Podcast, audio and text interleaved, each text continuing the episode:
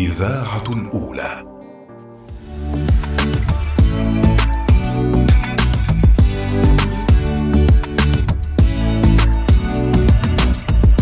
بسم الله الرحمن الرحيم، أسعد الله أوقاتكم بكل الخير والبشر والبركة، حياكم الله مع حلقاتنا المتجددة والحياد الصفري صفر عشرين خمسين.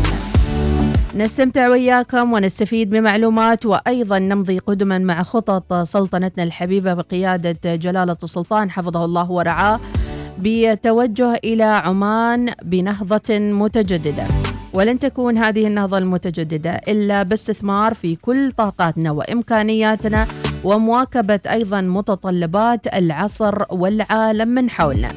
ولكي نمضي قدما أكيد في هذا المشوار الطويل لبناء الوطن، لابد أن تكون الخطط مدروسة وأيضا استثمار في طاقاتنا الشابة والعمانية وإظهار إمكانياتهم وقدراتهم عبر هذا البرنامج.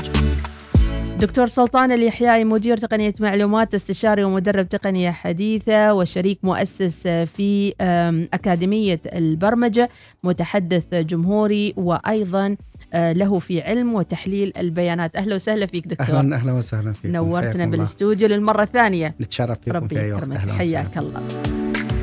بداية أسبوع سعيدة يوم الأحد متابعينا وياكم في البرنامج إلى تمام الواحدة ظهراً، وأيضاً بداية شهر جديد. ويمكن نذكر المتابعين على السريع، أنا أحب البرامج المتنوعة، منوعات جداً. يعني أحس هذا كوكتيل جميل تقربك من الجمهور كثير. أيضاً في شعبانية يوم الثلاثاء، وفي ناس كذا تصوم الأيام البيض، فحلو اللي أيضاً نوجه تحية للي يستثمرون أوقاتهم بطريقة جميلة في هذه الفترة. الله يبلغكم أيضاً رمضان بالصحة والعافية إن شاء الله دكتور. رمضان خلاص على الأبواب، نحتاج استعداد نفسي، استعداد بدني، استعداد ذهني، كثير من الفعاليات لازم نخطط لها يعني مسبقاً عشان نعظم استفادتنا من الشهر الكريم إن شاء الله. زين أن تكلمنا عن هالموضوع، لأن حلقتنا اليوم عن الذكاء الاصطناعي، فأكيد الذكاء الاصطناعي داخل في كل شيء في حياتنا. يساعدنا في الصوم يعني؟ لا، يساعدنا في الذكر والصلاة، ويعني أيضا يمكن أشياء دخلت علينا في الخمس أو عشر سنوات الأخيرة اللي هو المصحف الإلكتروني. بالضبط، المصحف الإلكتروني جدا من يعني من الأشياء المرتبطة بتحليل البيانات، يعني من البرامج اللي أنا استفيد منها، أعرف مقدار حفظي، مقدار قراءتي، يعطيني إحصائيات في نهاية الأسبوع يقول لي سلطان انخفض مستوى قراءتك بمعدل كذا وكذا، أو هذا الأسبوع مستواك أفضل من الأسبوع الماضي بكذا وكذا. هذا كله هو جزء من عالم البيانات اللي نعيش معه، والذكاء الاصطناعي، وهو أيضا محور حديثنا اليوم، دور الذكاء الاصطناعي في الحياد الصفري أو الحياد الكربوني اللي كنا بدينا فيه بشكل مبسط، تكلمنا بشكل توضيحي لمتابعينا عن الذكاء الاصطناعي وتكلمنا عن طرقه البرمجة وهكذا. نعم، اليوم الحياد الكربوني أو الحياد الصفري ما علاقته بالذكاء الاصطناعي؟ اليوم الحياد الصفري والحياد الكربوني اللي تسعى إليه الدول بشكل من الأشكال هو نتيجة من الثورات الصناعية اللي قامت عند البشرية، أنتجت كثير من المخلفات، كثير من الأبخرة المرتبطة بثاني أكسيد الكربون اللي أدت إلى ارتفاع ملحوظ في درجة الحرارة على على الكرة الأرضية، إلها مشاكلها الاقتصادية، آثارها البيئية والاجتماعية. كل هذا كان نتيجة للتطور والطفرة الصناعية اللي حصلت. اليوم دور التقنية هي الجانب العكسي، اللي هي انخفاض مقدار الانبعاثات المؤدية إلى ارتفاع الأبخرة، هذه الآثار. فاليوم معول على التقنية إنها ترجعنا إلى حالة التوازن، تساعد في مراقبة الموجود حالياً، تحسن من كفاءة المصانع، تحسن من كفاءة إدارتنا للنفايات والمخلفات، واللي هي بمردها العام راح يكون لها دور إيجابي في في الحياد الصفري. هل العالم متجه إلى هذا الموضوع أم أن هي فقط توجهات بعض الدول دون أخرى؟ حقيقة العالم ليس له خيار إلا التوجه في هذا الجانب. الدول تتسابق، الدول تنظر إلى مصالحها. نعرف أنه عملية الحياد الصفري جزء منها جانب سياسي، جزء منها اقتصادي، والاقتصاد يؤثر على السياسة بشكل من الأشكال والعكس أيضا. فهو خيار ربما الكل يتمنى أن يصل إلى مرحلة الحياد الصفري، ولكن بأي سرعة تصل إلى هذا؟ مقدار الاستثمارات التي تحتاج أن تضخها الدول في هذا الجانب كلهن عوامل تؤثر في قرار تلك الدولة بتحديدها لنقطة معينة للحياد الصفري. نعم، لكن دكتور خلنا أيضا نرجع متابعنا الآن على تويتر واليوتيوب واللي يستمع لنا في السيارة إلى بداية دخول الذكاء الاصطناعي في حياتنا اليوم. يمكن قبل ما نطلع الهواء بالاستوديو تكلمنا عن يعني أتمتة قطاع الصحة، قطاع التعليم وغيره، فهذه الأشياء حدثت تدريجيا واليوم مجبرون أن نمشي فيها.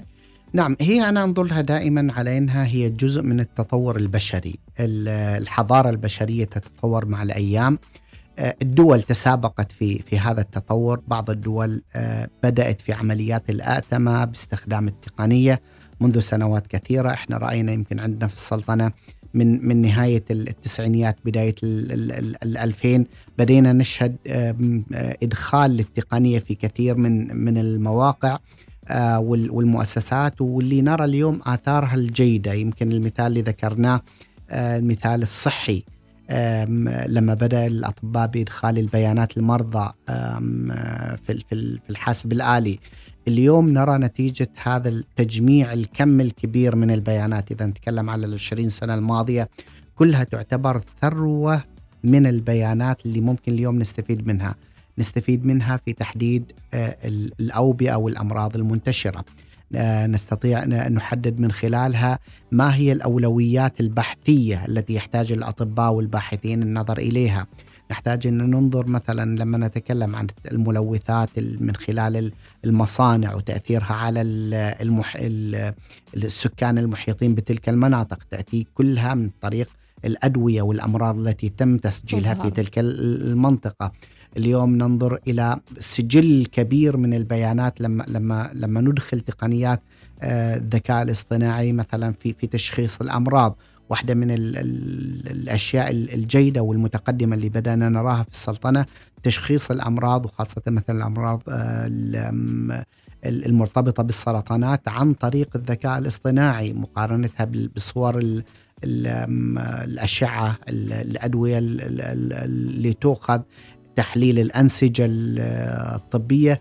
كل هذه ساعدت في تحسين كفاءة النظام الصحي وتسريع وتيرة العلاج المرتبط بهذا.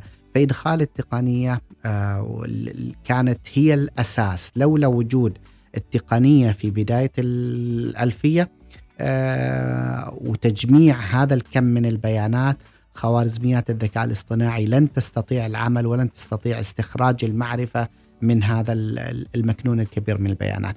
ونقيس عليها أيضا قطاع التعليم، قطاع الجامعي، قطاع أي بيانات أو داتا أو مجموعة من الأرقام يمكن أن يخلق منها قيمة مضافة يمكن الاستفادة منها بطرق مختلفة. يقينا، لهذا نعم. نقول أنه ما لا يمكن قياسه لا يمكن تطويره أبدا. كل حاجة نحتاج إلى تطويرها نحتاج إلى قياس، وهذا القياس يأتي من خلال البيانات. لهذا اليوم توجه كثير من من من الدول والمؤسسات إلى مفهوم القرارات المدعومة بالبيانات أو Data Driven Decisions، وبدأت تتوجه المؤسسات إنها مثل تعرفي مثل مثل الشعارات، مثل لما نقول الوصال هي الإذاعة الأولى الشعار، كذلك اليوم كثير من المؤسسات بدأت تتبنى إني أنا مؤسسة مدفوعة بالبيانات. معنى إنه الثقافة اللي تبنى داخل المؤسسة إنها تكون مدفوعة بالبيانات. في السنوات الماضية كانت القرار عادة في الإدارة العليا يعتمد على شخصية المدير، شخصية الرئيس، بناء على تجاربه اللي هي نسميها قرار الرجل الواحد والون مان شو كذا يحب يقولوها.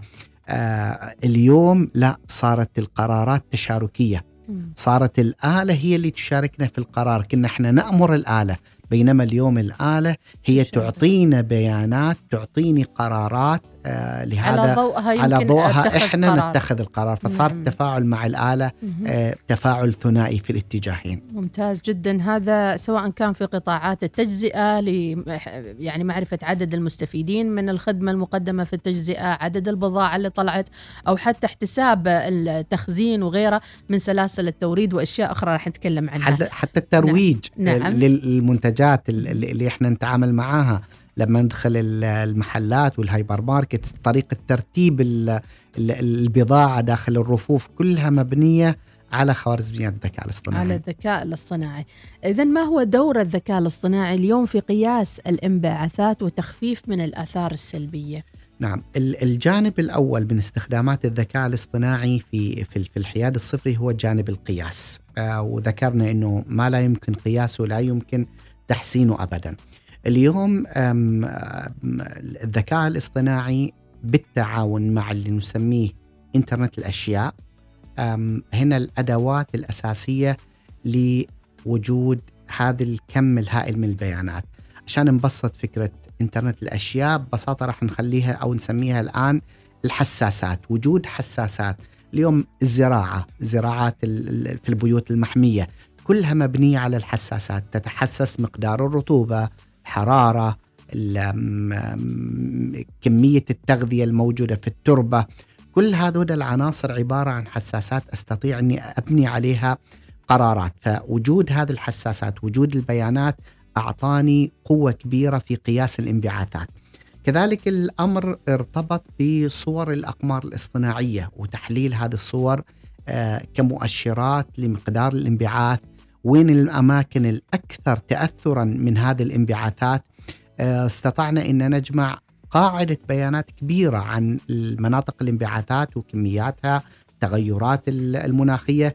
لما ننظر مثلاً للبيانات الواردة من من الأقطاب، القطب الشمالي والقطب الجنوبي للكرة الأرضية، الكميات الثلوج اللي الأماكن اللي انكشفت عنها الثلوج، اللي لما ننظر إلى قياس مستوى البحر ارتفاع، نعرف إنه واحدة من الآثار المترتبة على التغيرات المناخية هذه ارتفاع مستوى البحر.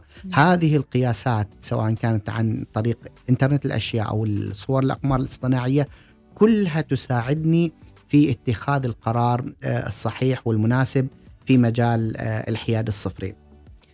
كذلك أيضا من الأشياء الأساسية اللي ساعدني اليوم فيها الذكاء الاصطناعي هي هو مسألة ملء الفراغ الواقع من البيانات. يعني مثلا لو كان عندي اليوم مجموعة من الحساسات، لو أخذنا مثال درجات الحرارة، آه عندي مجموعة من المحطات اللي ترصد درجات الحرارة في السلطنة موزعة على الولايات مثلا، فنشوف على إنه المسافة ما بين كل نقطتين أقيس منهم عشرات الكيلومترات. إذا أردت أنا بيانات تكون بدقة أكبر، يعني بدل أريد الآن قياس قراءة في السيب، وأريد قياس القراءة الثانية في الموالح، القياس الثالث في المعبيلة مثلا، ما توجد عندي قراءات حقيقية، ولكن باستخدام تقنيات الذكاء الاصطناعي أستطيع أجيب البيانات الموجودة وأعيد توزيعها بحيث أني أستطيع أوجد قيم قريبة جدا من الحقيقة على هذه المناطق اللي ما موجود فيها قياسات. وهذا له تأثير لو نظرنا إلى المستوى العالمي. توجد عندي محطات لقياس الانبعاثات، لقياس مقدار الأشعة، الأبخرة الموجودة، درجات الحرارة موزعة حول العالم. عندي منطقة فارغة من المحيطات، عندي نقص كبير في البيانات في المناطق المحيطات، فلهذا نستطيع أن نستخدم الذكاء الاصطناعي في ملء هذا الفراغ الموجود من البيانات. من الأشياء يمكن النقاط أيضا المرتبطة بمسألة القياس هي مسألة تقييم البصمة الكربونية. اليوم كثير من الدول تأتي بالبصمة الكربونية لقطاع، قطاع الصناعة عندي مثلا في السلطنة كم بصمته الكربونية، قطاع الطرق والمواصلات كم بصمته الكربونية، بينما يستطيع الذكاء الاصطناعي النزول بهذا المستوى من من من مستوى القطاع إلى مستوى المنتج. بمعنى أنه السيارة الفلانية كم، لما أصنع الطاولة الفلانية كم البصمة الكربونية لهذه الطاولة، كم البصمة الكربونية لعملية البث اللي الآن إحنا جالسين نعملها، اللبس الذي يعني. نلبسه، كل هذه مم. صارت على مستوى المنتجات أستطيع أني أوجد البصمة الكربونية، وهذا يساعد بشكل كبير أنه الدول تحدد أولوياتها، وين أنا أكثر عندي البصمة الكربونية في أي منتج، مم. هذا المنتج هل هو استهلاك محلي ولا استهلاك ولا ولا يصدر، بحيث أني أستطيع أني أعالج هذا الأمر وأحدد الأولويات، الاستثمارات، طريقة المعالجة بناء على المردود المتوقع من هذا المنتج، بحيث أني أستطيع أني أوازن بين كل هذه الأشياء.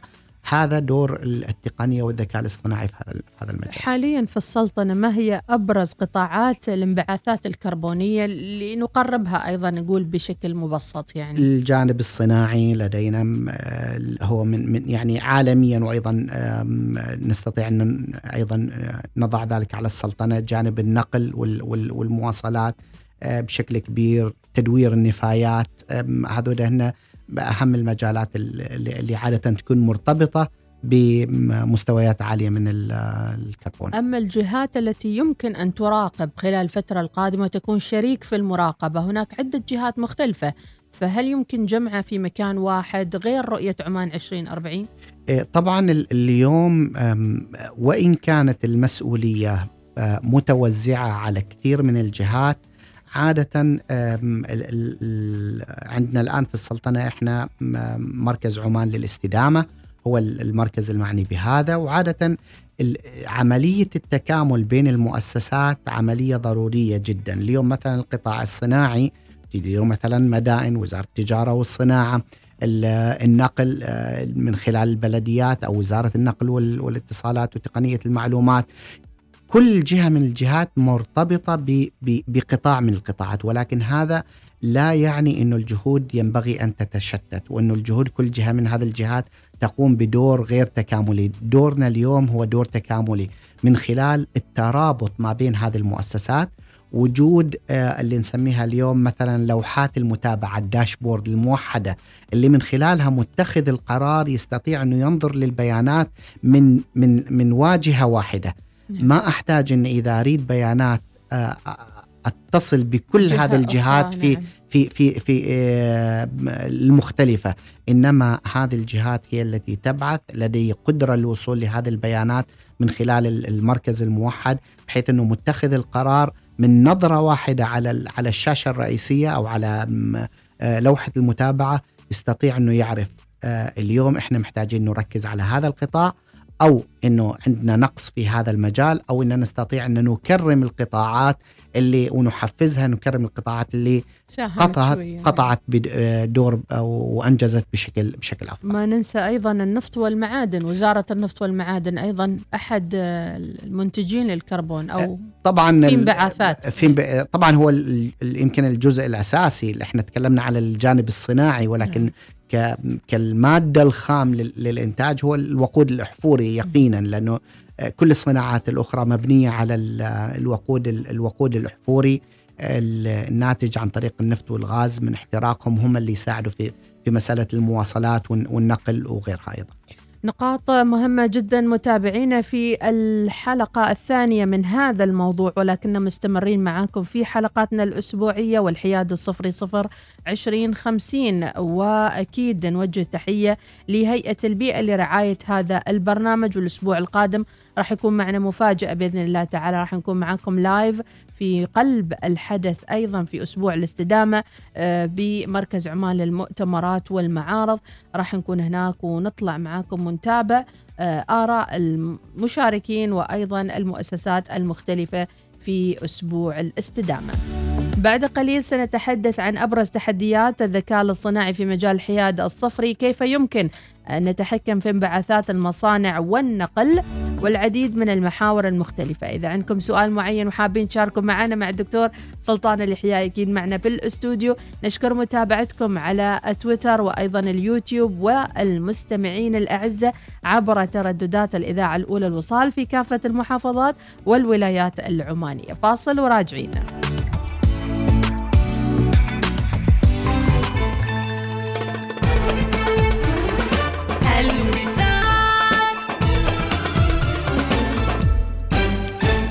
جديد الفنان صابر الرباعي، يا واحشنا يا واحشنا، تدري بشوفتك عشنا، يا نسمة صيفتنا عشنا، خلي الغيبة بالمعقول طرف راقي. حالياً على ديزر، أنغامي وسبوتيفاي.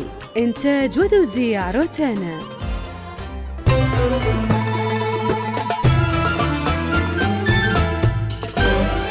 الوصال، الإذاعة الأولى. الوصال، الإذاعة الأولى. ما هي الطاقة المتجددة؟ ما هو الحياد الصفري؟ كيف تتعرف على مصادر الطاقة وتؤثر على حياتنا العامة؟ صفر عشرين خمسين. تعرف على حاضر ومستقبل الطاقة عبر الإذاعة الأولى الوصال. كل يوم أحد يأتيكم منتصف الظهيرة ضيوف يجيبون على تساؤلاتكم، وتتعرفون على مصطلحات في عالم الطاقة وتأثيرها على حياتكم. صفر عشرين خمسين. مع مديحة السليمانية، كل أحد الثانية عشرة ظهراً. صفر عشرين خمسين يأتيكم برعاية هيئة البيئة، بيئة نظيفة مستدامة. الوصال، الإذاعة الأولى.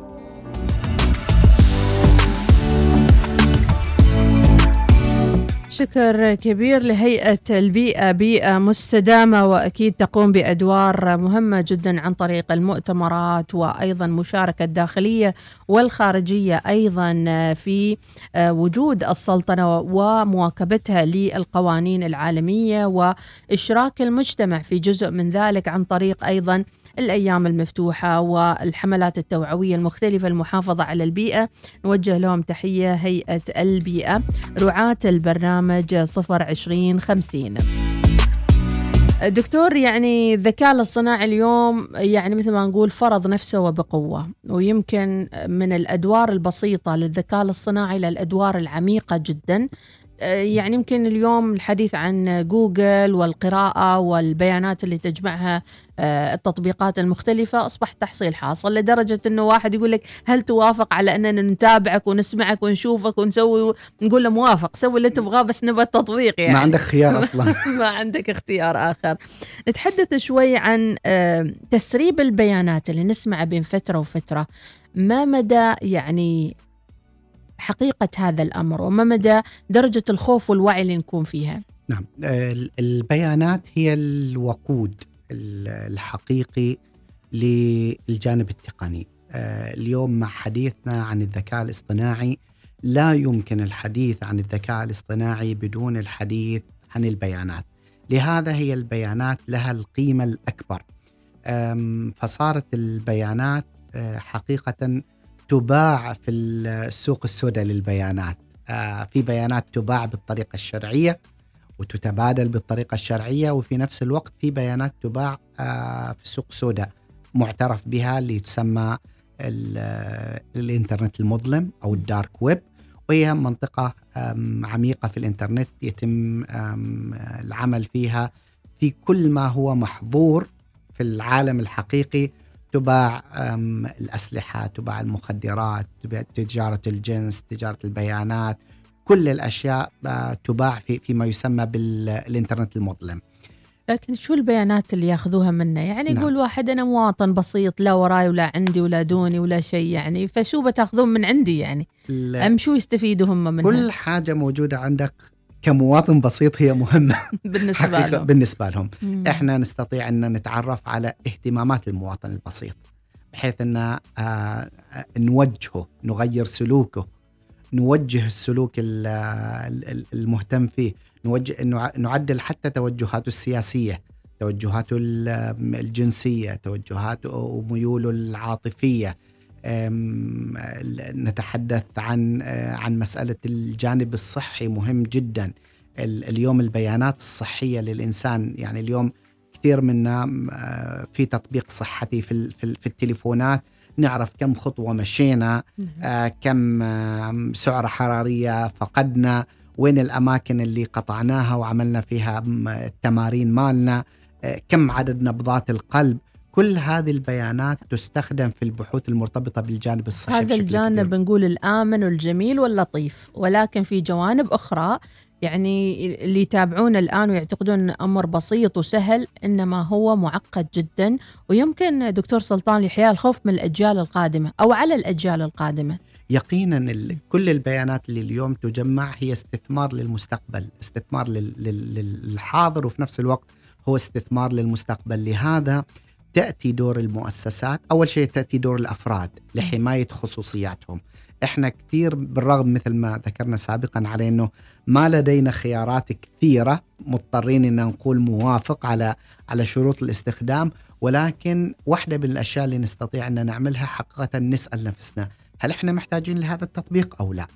كثير من تطبيقاتنا اللي نزلناها في هواتفنا النقالة يمكن تمر عليها أشهر ما نستخدمها، فالسؤال هل إحنا مضطرين إن إليها، محتاجين إليها؟ إذا محتاجين إليها ربما إننا نشترك، إذا ما محتاجين إليها ما بالضرورة كل صيحة وكل ترند داخل وسائل التواصل الاجتماعي إنه يكون عندنا. يمكن جميل في التليفون إنه الهاتف بنفسه ذكي، يقول لك هذا التطبيق مضى عليه شهرين, مضى عليه يعني شهرين وما استخدمته يعني. بس إحنا بطبيعتنا نحب الاستحواذ, الاستحواذ ونحب نجمع الأشياء يعني مثل مثل أغراضنا في البيت اللي نحب نجمعها، نحب نجمع تطبيقات في الهواتف يمكن في يوم من الأيام نستخدمها, نستخدمها. هذا الأمر الأول. الأمر الثاني تأتي دور ال ال الأفراد في حماية خصوصيتهم من استخدام مثلا كلمات المرور، استخدام الإيميل الشخصي. يعني كثير من بعض الأشياء اللي رأيتها من خلال تجاربي أنه مثلا بعض الموظفين يستخدم بريده الإلكتروني الخاص بمؤسسة العمل في فتح تطبيقات وسائل التواصل الاجتماعي، وهذه مصيبة كبيرة. بأي اختراق يصير في هذه التطبيقات ممكن الوصول إلى بيانات مرتبطة بجهة العمل، فمن الأشياء اللي ننبه عليها هذا الأمر. استخدام كلمة مرور أم أم معقدة، أم استخدام التحقيق الثنائي، كل هذه الأشياء هي جزء من دور الأفراد. بعدها تأتي دور المؤسسات للحفاظ على بياناتها من من خلال عمليات التسريب. اليوم أيضا تطبيقات الذكاء الاصطناعي المؤسسي تستطيع أنها تحد من قضية تسريب البيانات من خلال اللي يسمى تصنيف البيانات، بحيث أنه مثلا هذا الملف الفلاني ملف المايكروسوفت وورد أو غيره من الملفات، خلينا نقول مثلا الملفات الأكسل اللي فيها الجوانب المالية مال المؤسسة، ينبغي على المؤسسة اتخاذ الوسائل الضرورية عشان تصنف هذا الملف، يكتب عليه تصنيف على أنه مثلا محظور التداول أو أو تداول فقط داخلي، بحيث أنه لو أي موظف حاول يسرب هذا البيانات من خلال الإيميل لن يخرج الملف, لن يخرج الملف أو يعطي تنبيه للإدارة على أنه في محاولة تسريب لهذا النمط من البيانات. وهل موظفين الآي تي كلهم على هذه الدرجة أنهم عارفين هذه الأمور في التنسيق والتنظيم؟ هذه القضية يمكن فضل. أنا أنظر لها أنها أكبر من مجرد عملية تقنية المعلومات. موظفين هو قرار مؤسسي، كثير من المؤسسات تستصعب عملية التصنيف، وهذه تحدي كبير إنه أنت تقول أنا عندي عشرات بل مئات من الملفات، على أي أساس إني أصنفهم؟ فعملية التصنيف تأخذ وقت، ولكن هي خطوة ضرورية ينبغي على المؤسسات اتخاذها. كلما تأخرت فيها تزيد فرصة تسريب بياناتها والمخاطر تزيد والمخاطر وهذه تزيد. عملية التصنيف عاد أنت تعطيها نموذج مثل ما قلنا قبل في نعم. البرمجة، وثم هي تف... ذكاء اصطناعي ذكاء اصطناعي خلاص تتعرف على هذا النمط من الملفات وتمنع تسريبها. يمكن عشان نختم هذه النقطة، ثم يأتي دور البلد أو المؤس... الحكومات في في منع هذا التسريب. كثير من المشاكل انبنت على إنه مراكز بيانات المؤسسات الحكومية والقطاع الخاص تكون خارج البلد، لعدم وجود مراكز بيانات كبيرة للمؤسسات الكبيرة داخل البلد. مثلا لما نشوف مراكز بيانات مايكروسوفت كثير منه يستخدم الأوفيس ثلاثمية وخمسة وستين أو غيرها من المنصات. هذه البيانات مراكز البيانات غير موجودة داخل داخل السلطنة مثلا حاليا. فبشكل من الأشكال البيانات تكون تحفظ خارج السلطنة، ولهذا بدأت التنسيق ما بين الجهات المختلفة في السلطنة على أنه بالدفع للمؤسسات الكبيرة مثل أوراكل ومايكروسوفت وغيرها أنها تأتي بمراكز البيانات داخل السلطنة، بحيث أنه تكون في نوع من الرقابة، الجزء من الحوسبة السحابية الحكومية، بحيث أنه المؤسسات الحكومية أو القطاع الخاص اللي يحتوي على بيانات ومؤشرات مالية ضرورية بالنسبة للحكومة لا تذهب خارج البلد وإنما يحتفظ بها داخل البلد. في خبر اليوم في صحافتنا المحلية أيضا ذكر بأن عدد خريجين التقنية يصل إلى أكثر من ثلاثة آلاف خريج، ولكن كان سؤال سعادة الدكتور وكيل النقل والاتصالات أنه سؤال الآن لماذا يعني القطاع الخاص لا يستوعب كل هذه المخرجات الكبيرة؟ هل هناك فرص وظيفية لابد أن نستحدثها مع وجود كل هذا التقدم التقني والذكاء الاصطناعي والشباب المبدع وأكاديميات البرمجة وخريجين من قطاعات مختلفة؟ أظن أنا حقيقة أنه هذا الموضوع له أكثر من زاوية، ما ممكن نحصره في زاوية واحدة. يعني سوق العمل يوجد فيه تشوه، والكل يتحدث عن عن التشوه في سوق العمل، من حيث أنه الفرص الوظيفية المتوفرة في تقنية المعلومات لا تزال لا تعطى كثير منها للعمانيين، بينما عندنا موجودين خريجين. الأمر الآخر، ما هي الصناعات التقنية الموجودة عندنا في السلطنة؟ هذا أمر محتاجين إلى تطويره، بحيث أن ننمي قطاع الصناعة التقنية واللي تكلمنا عنه المرة الماضية اللي هو الاقتصاد المبني على المعرفة، بحيث أنه يستوعب عدد أكبر. الأمر الثالث، جودة المخرجات التعليمية الجامعية، هل هي تتناسب مع ما يحتاجه سوق العمل أم هي محتاجة إلى نوع من التدريب والتطوير ما بعد الجامعي، بحيث أنه يلتحق الخريج أو الباحث عن عمل في مؤسسة تستفيد منه وما تحتاج إلى استثمار كبير جدا في مجال التدريب؟ فهي مشكلة ذات زوايا مختلفة حقيقة. الخبر يقول ثلاثة آلاف خريج سنويا في اتصالات وتقنية المعلومات، احتياج سوق العمل لهذا القطاع المتجدد. لذلك أطلقت وزارة النقل والاتصالات العام الماضي مبادرة مكين لتأهيل حوالي عشرة آلاف عماني بمهارات متقدمة في هذا المجال، وتمكين عدد من العمانيين في معسكرات مختلفة. ويعني هناك السعي لهذا الأمر، ولكن لازال هناك يعني فرص وظيفية لابد أن تعبأ في هذا الجانب. حقيقة وزارة النقل والاتصالات تقنية المعلومات أوجه لهم الشكر والتحية للجهود القائمين فيها في مجال تطوير الباحثين عن عمل وزيادة الفرص لهذه الفئة من المشاركين. مجموعة من المنصات، مبادرة مكين جدا مبادرة يعني طموحة، خلقت مجالات كثيرة، ويمكن خلال هذا الأسبوع راح نسمع أيضا عن أخبار في واحدة من المبادرات، ننتظر سماع أخبارها خلال اليومين الجايات إن شاء الله من من من الوزارة بإذن الله تعالى. إذا بتعاون الجميع أكيد، وزارة القوى العاملة، وزارة العمل حاليا، ويعني الوزارات المعنية تحدد الاختصاصات التي تريدها ومن ثم تطرحها في سوق العمل. لكن هناك تحديات في الذكاء الاصطناعي حيال الحياد الصفري أيضا تواجهونها أو يواجهها هذا المجال؟ يقينا إحنا بالرغم من حديثنا عن الذكاء الاصطناعي والتطور الكبير اللي يعمله الذكاء الاصطناعي، راح يظل الذكاء الاصطناعي ليس العصا السحرية اللي راح تحل كل كل مشاكلنا. الذكاء الاصطناعي بنفسه عنده تحديات تحتاج إلى إلى بعض الحلول. واحدة من بعض القضايا طبعا قضايا إدارية، وواحدة ومن أهم هذه القضايا الإدارية المرتبطة بالذكاء الاصطناعي هي تشتت الجهود. يعني اليوم نرى كل المؤسسة من المؤسسات تبذل جهد مختلف لحل مشكلة فرعية من من المرتبطة بالحياد الصفري، بينما لو جمعت هذه الجهود في مظلة واحدة من حيث مقدار المشاريع، من حيث جودة المشاريع، من حيث بناء الكفاءات العمانية في هذه المشاريع، راح نرى وضع أفضل من الوضع القائم حاليا. كذلك من التحديات والتحديات الكبيرة اللي, اللي, اللي يمر فيها الذكاء الاصطناعي هي مسألة القدرة للوصول للبيانات، وهذا أيضا دعوة للمؤسسات الحكومية والخاصة إلى التعاون في مسألة الوصول إلى البيانات. للأسف في كثير من الأحيانات في الأحيان بعض المشاريع اللي أشرفت عليها أو طلعت عليها توقفت بسبب عدم إمكانية الوصول للبيانات من الجهة المقابلة.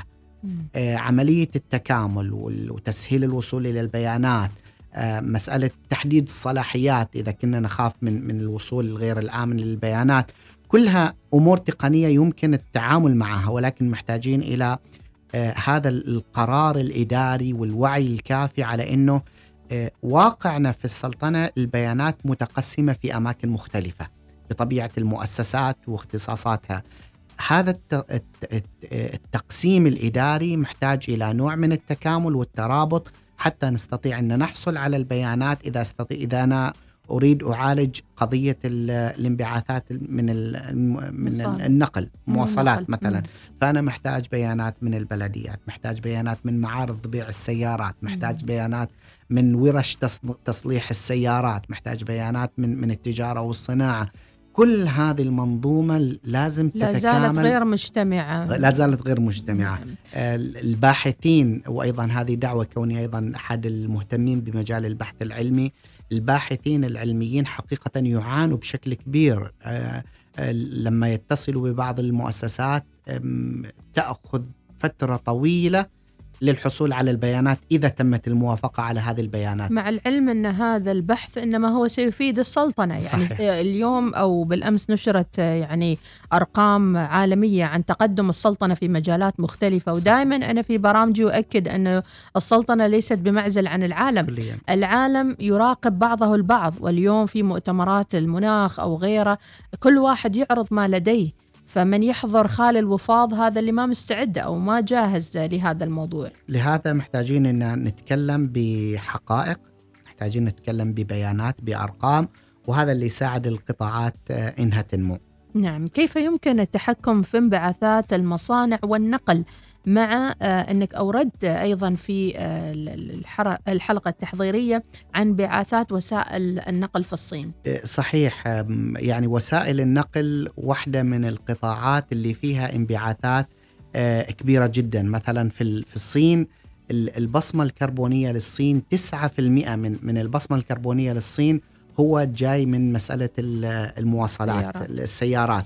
وإحنا عندنا في السلطنة يمكن أم أم ما أعرف النسبة الحقيقية كرقم من, من السيارات، ولكن لما نرى غياب وسائل النقل العام واستخدامها بشكل كبير، الناس معتمدة على النقل الخاص، ولهذا نجد في البيت الواحد أكثر من سيارة. فهذا, فهذا النقل أيضا لهم انبعاثات كثيرة، فمحتاجين أنه الذكاء الاصطناعي يعمل في هذا الجانب. وطبعا اليوم صارت عندنا بعض المبادرات في مسألة تطوير عملية النقل من خلال الأنظمة الذكية. لما نتكلم على السيارات ذاتية القيادة، الطائرات المسيرة، أنظمة الملاحة الذكية، كل هذه الأشياء يعني من من من التجارب اللي تعملها مثلا عندنا مؤسسة مدائن في مسألة النقل نقل الطرود داخل المدن الصناعية عن طريق الطائرات المسيرة.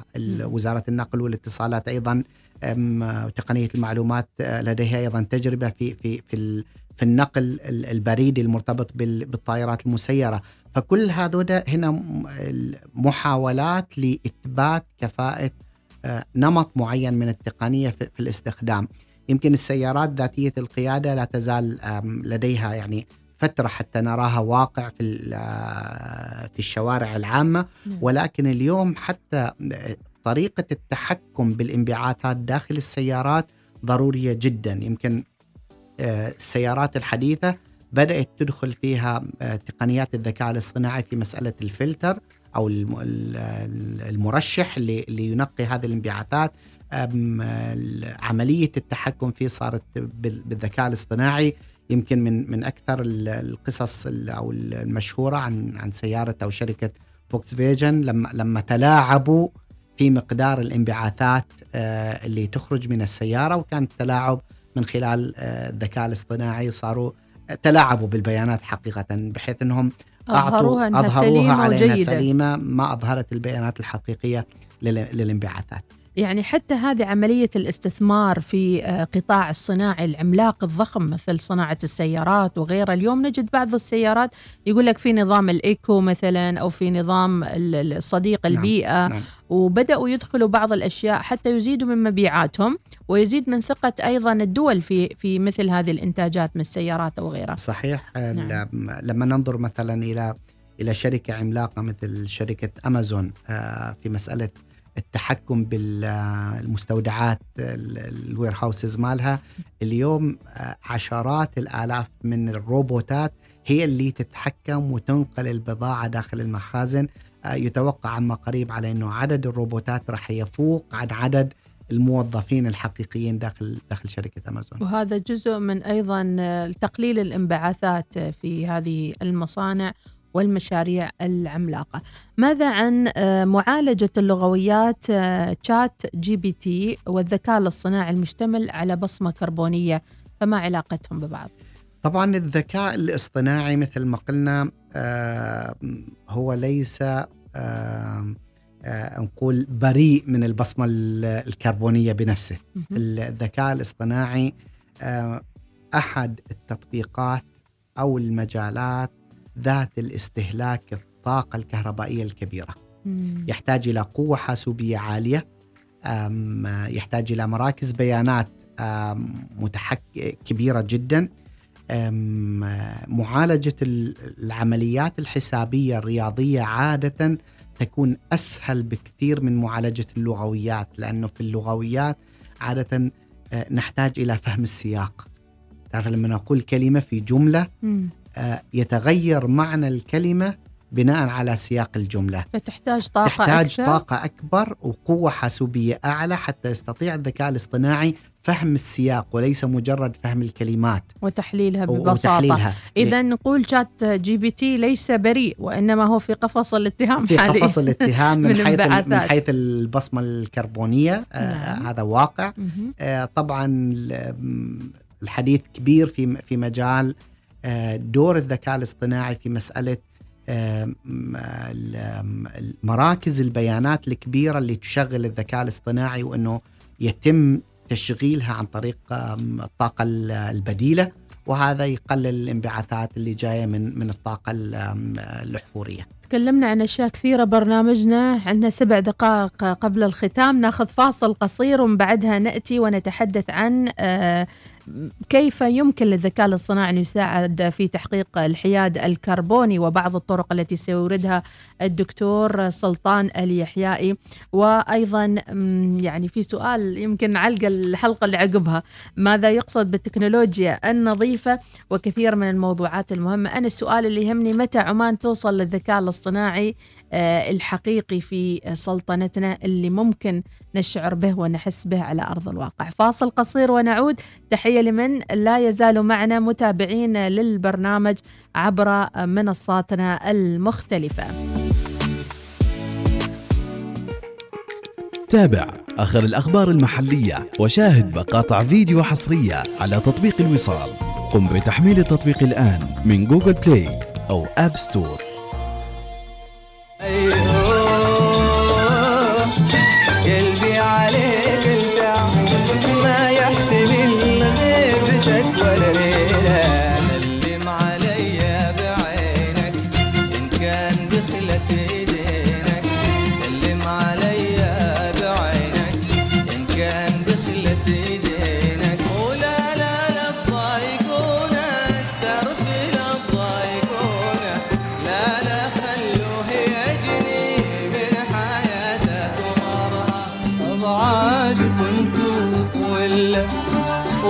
قريبين لمرادكم دايم دايم سالمين. محمد عبدو فنان العرب يأتيكم كل سبت من العاشرة ليلا وحتى منتصف الليل.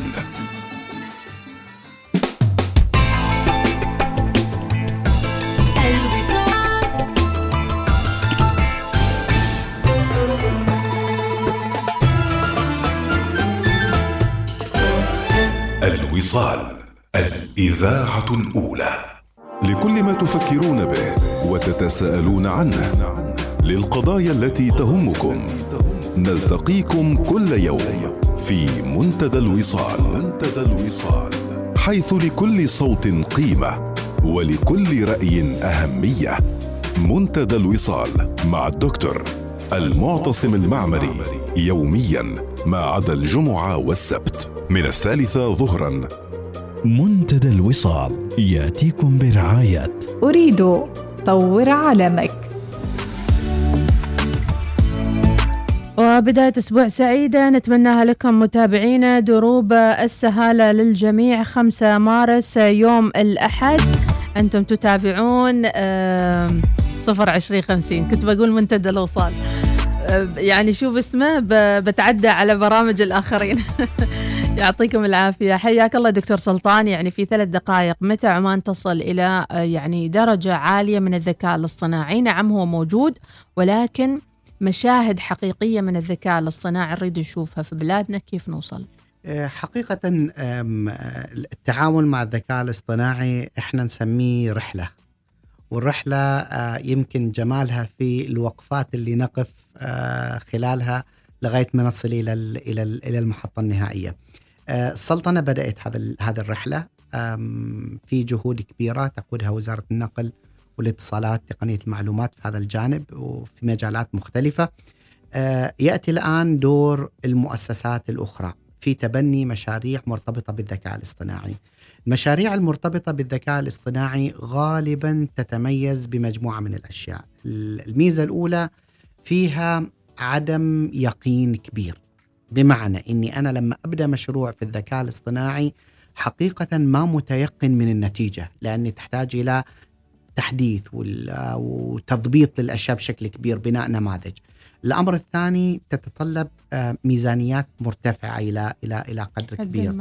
الأمر الثالث تحتاج إلى نوع من التجربة والفشل، يعني ما راح ننجح من أول مرة، فتحتاج المؤسسات أنه يكون عندها هذا النفس الطويل شوي في التعامل مع مشاريع الذكاء الاصطناعي. من المسؤول عن هذا التحول الآن؟ هل المبادرون وأصحاب المشاريع أم أم هناك تبني في جهة معينة؟ لازم يكون في رؤية واضحة. الرؤية هي من استراتيجية السلطنة في في الذكاء الاصطناعي، واللي واللي نشرت ملامحها وزارة النقل والاتصالات تقنية المعلومات. الآن يأتي دور المؤسسات، كل مؤسسة على حدة، بتبني هذا النمط من المشاريع. تحتاج قرار إداري من المؤسسات، تحتاج إلى أمر لا يزال مفقود عندنا في المؤسسات، وهو أنه تبني وإن كانت وحدة بسيطة مبنية أو مرتبطة بالبحث والتطوير في ضمن داخل منظومتها، داخل منظومتها. اليوم اليوم البحث والتطوير كأننا نظرنا له على أنه هو دور الجامعات ودور الشركات الكبيرة، وإن كان هذا صحيح إلى حد ما بشكل كبير، ولكن ما تعاني مؤسساتنا عندما تطرح مشروع جديد مرتبط بالذكاء الاصطناعي. لا يوجد من داخل المؤسسة من يستطيع يتكلم بنفس اللغة، بنفس المحتوى، أو يقنع المحيط. فمحتاجين إلى هذه الوحدات البسيطة، وإن كانت بسيطة، وحدة ذكاء اصطناعي داخل كل وزارة أو مؤسسة. بالضبط. الشيء بالشيء يذكر. يمكن وزارة الداخلية السباقة في هذا الأمر عن طريق الانتخابات اللي صارت هذه السنة، الانتخابات البلدية أو المجالس أو غيرها، اللي كانت عبر التطبيق، ويعني تكلفة انخفضت، يعني المدارس أصبحت يعني ليست هي الأماكن الاقتراع أو غيرها. فهنا نموذج حي لهذا الموضوع. ملل، تكلفة تكلفة انخفضت من أشياء كثيرة. أوقاتنا ما كنا ما اضطرينا إن نأخذ يوم كامل عشان نروح للتصويت، ننتظر فيه طوابير. إحنا في مجال، في مكان، في بيتنا، في مكان عملنا، نستطيع أن آه نصور. نعم. حلقة راح يكون لها حلقة أخرى إن شاء الله، لكن الأسبوع القادم بنكون في مركز عمان المؤتمرات والمعارض للاستدامة بإذن الله تعالى. إلى ذلك الحين كلمة أخيرة دكتور سلطان. الكريم الكلمة يمكن اللي أريد أقولها إنه اليوم آه الانتقال إلى التقنيات الحديثة، الذكاء الاصطناعي والتقنيات المرتبطة فيه، لم يعد خيارا متاحا أو كماليا للمؤسسات ولا للأفراد. اليوم ينبغي